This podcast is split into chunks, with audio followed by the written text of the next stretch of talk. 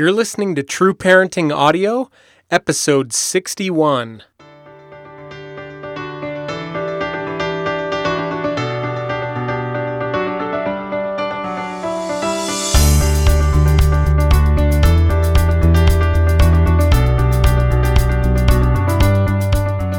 Hey everybody, I'm Andy Smithson, and this is True Parenting Audio, the podcast where parents will find inspiration and practical parenting tips that not only change kids' behavior, but build powerful cycles of continuous growth in your family through the principles of teaching, relationship, and upgrading yourself.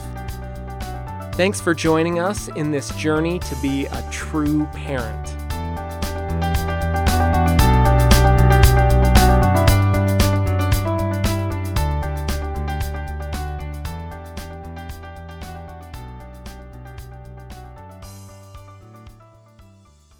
Today we're going to be talking about how to let go of the past so that you can be a better parent now. I want to start off with a quote, and this quote is from Tony Robbins. Tony Robbins says, "Everybody's got a past. The past does not equal the future unless you live there."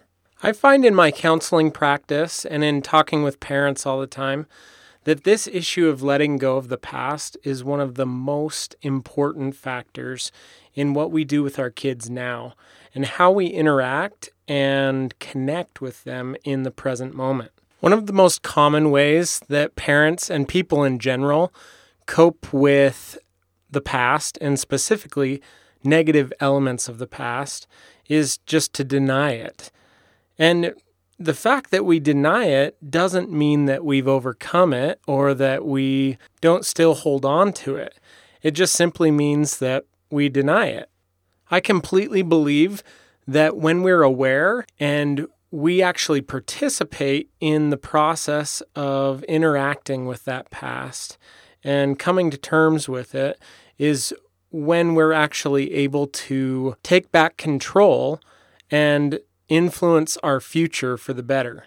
But today I want to talk specifically about how our past, personally, as well as our past interactions with our children, play a huge role in our success today. So let's jump right in. Let's be honest. When kids do something that we've asked and taught them not to do, or when they refuse to do something we've asked them and taught them to do, it's probably not the first time that they've done that. It probably won't be the last either. And learning and change take repetition. They take time, they take practice. And with that said, it's important to note that we are always, or almost always, more effective in teaching them the value or skill we're intending to teach them in the middle of a problem or a situation when we actually deal with each offense or each issue as if it were an isolated incident. When we let multiple incidents stack up over time, it's easy to start to see the issue as a defining feature of our child's character rather than just seeing it as a mistake or a cry for help. At that point, people move from a position of problem solving to a position of shaming. Sometimes when an issue happens repeatedly, it can be hard for us to let it go. For example, if I've asked my children 20 minutes ago to clean their toys off the living room floor without them complying with that, the first time it seems easy to simply set an enforceable limit, like you're free to go play outside or come to lunch as soon as the toys are cleaned.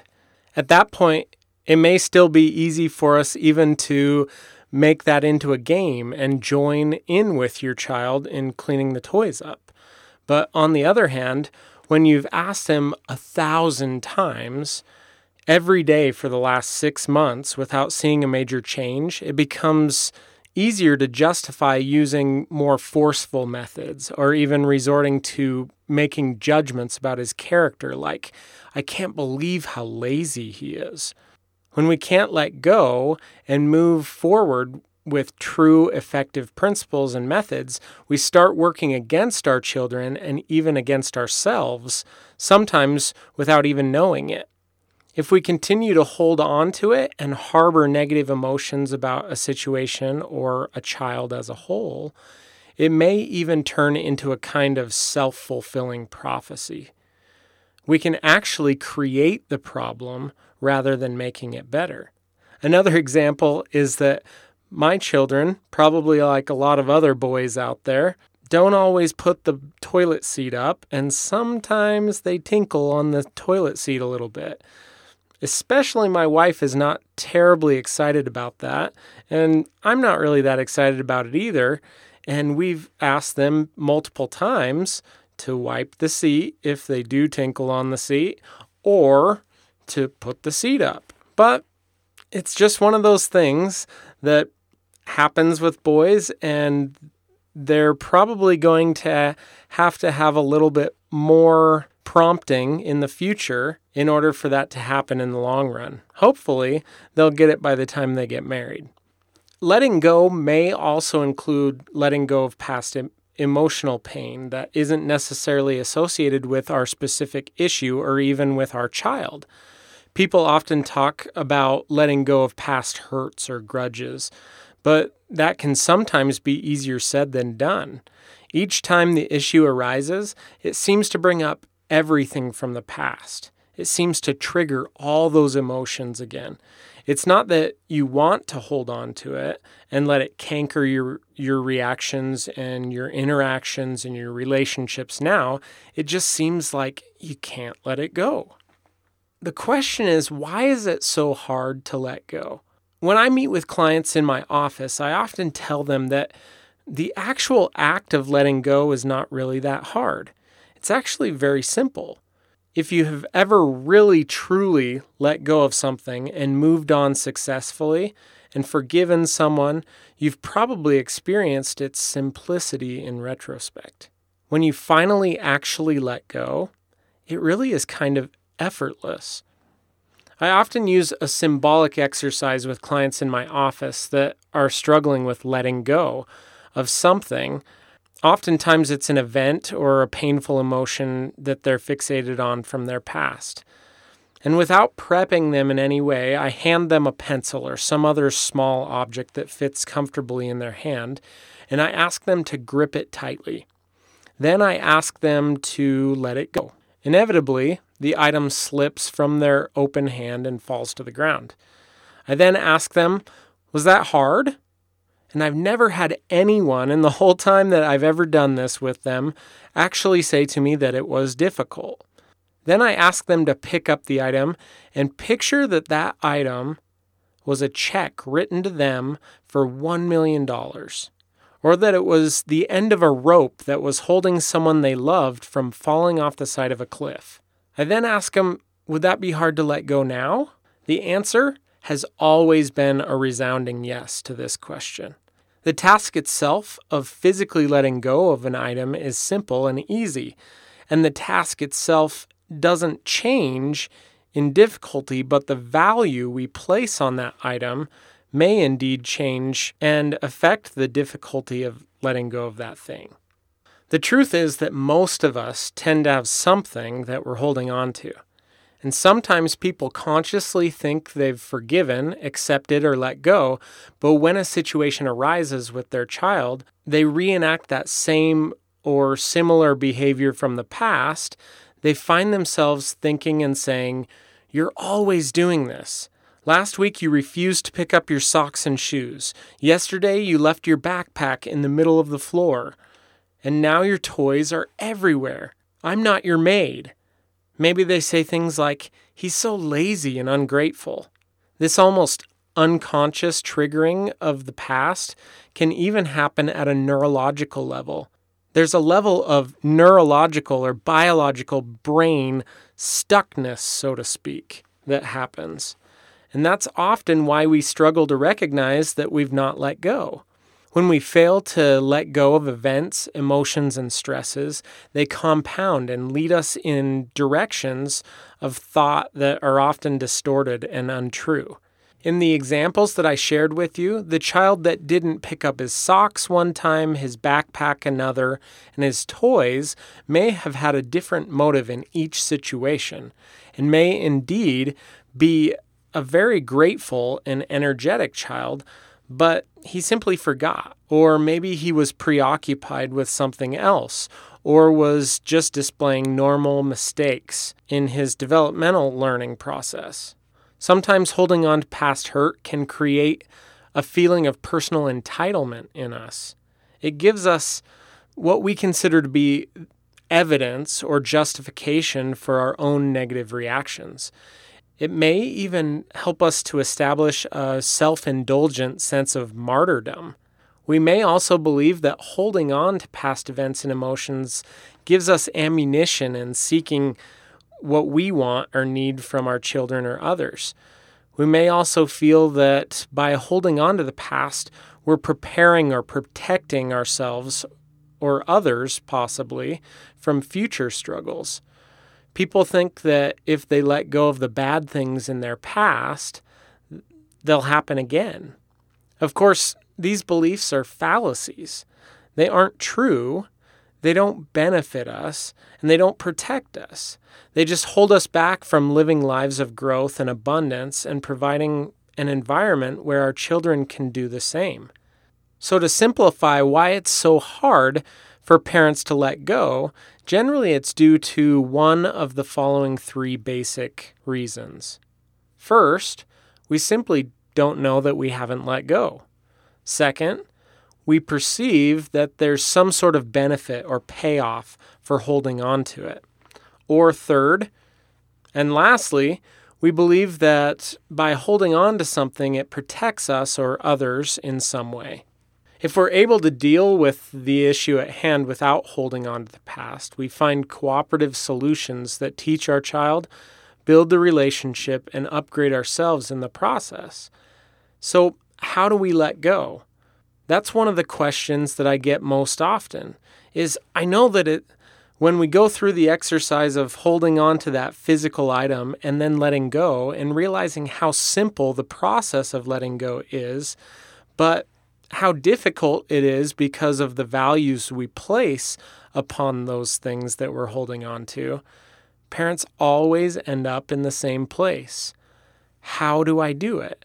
How do I let go of these emotional struggles or these things from the past that I just can't seem to let go of?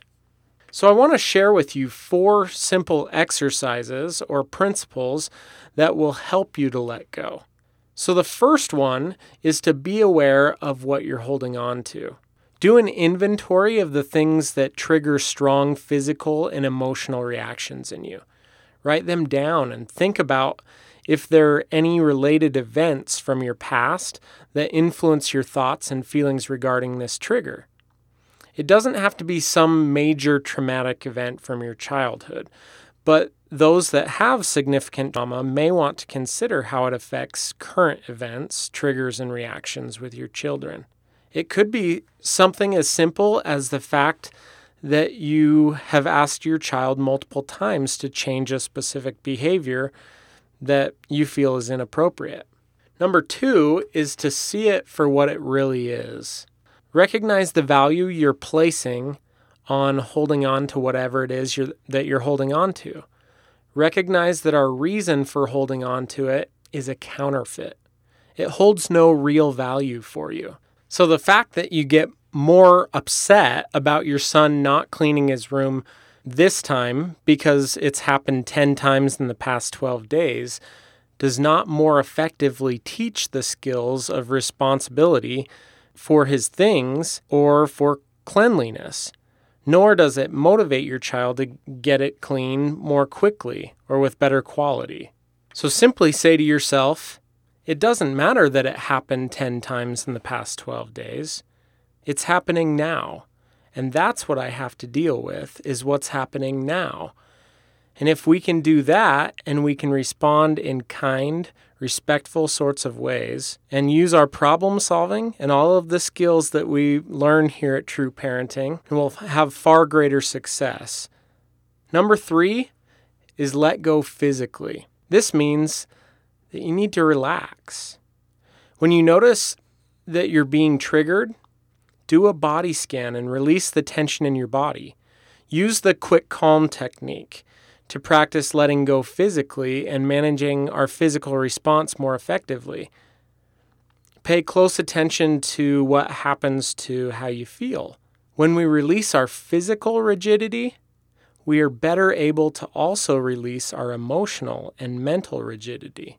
I find that when I'm holding on to something that's happened in the past and it's causing big emotions in me in the moment, if I'll simply focus on that thing and release the tension from my shoulders, take a deep breath, and use that quick calm technique, I find that it's almost like those things that I'm holding on to are released through the ends of my fingers and out of my head.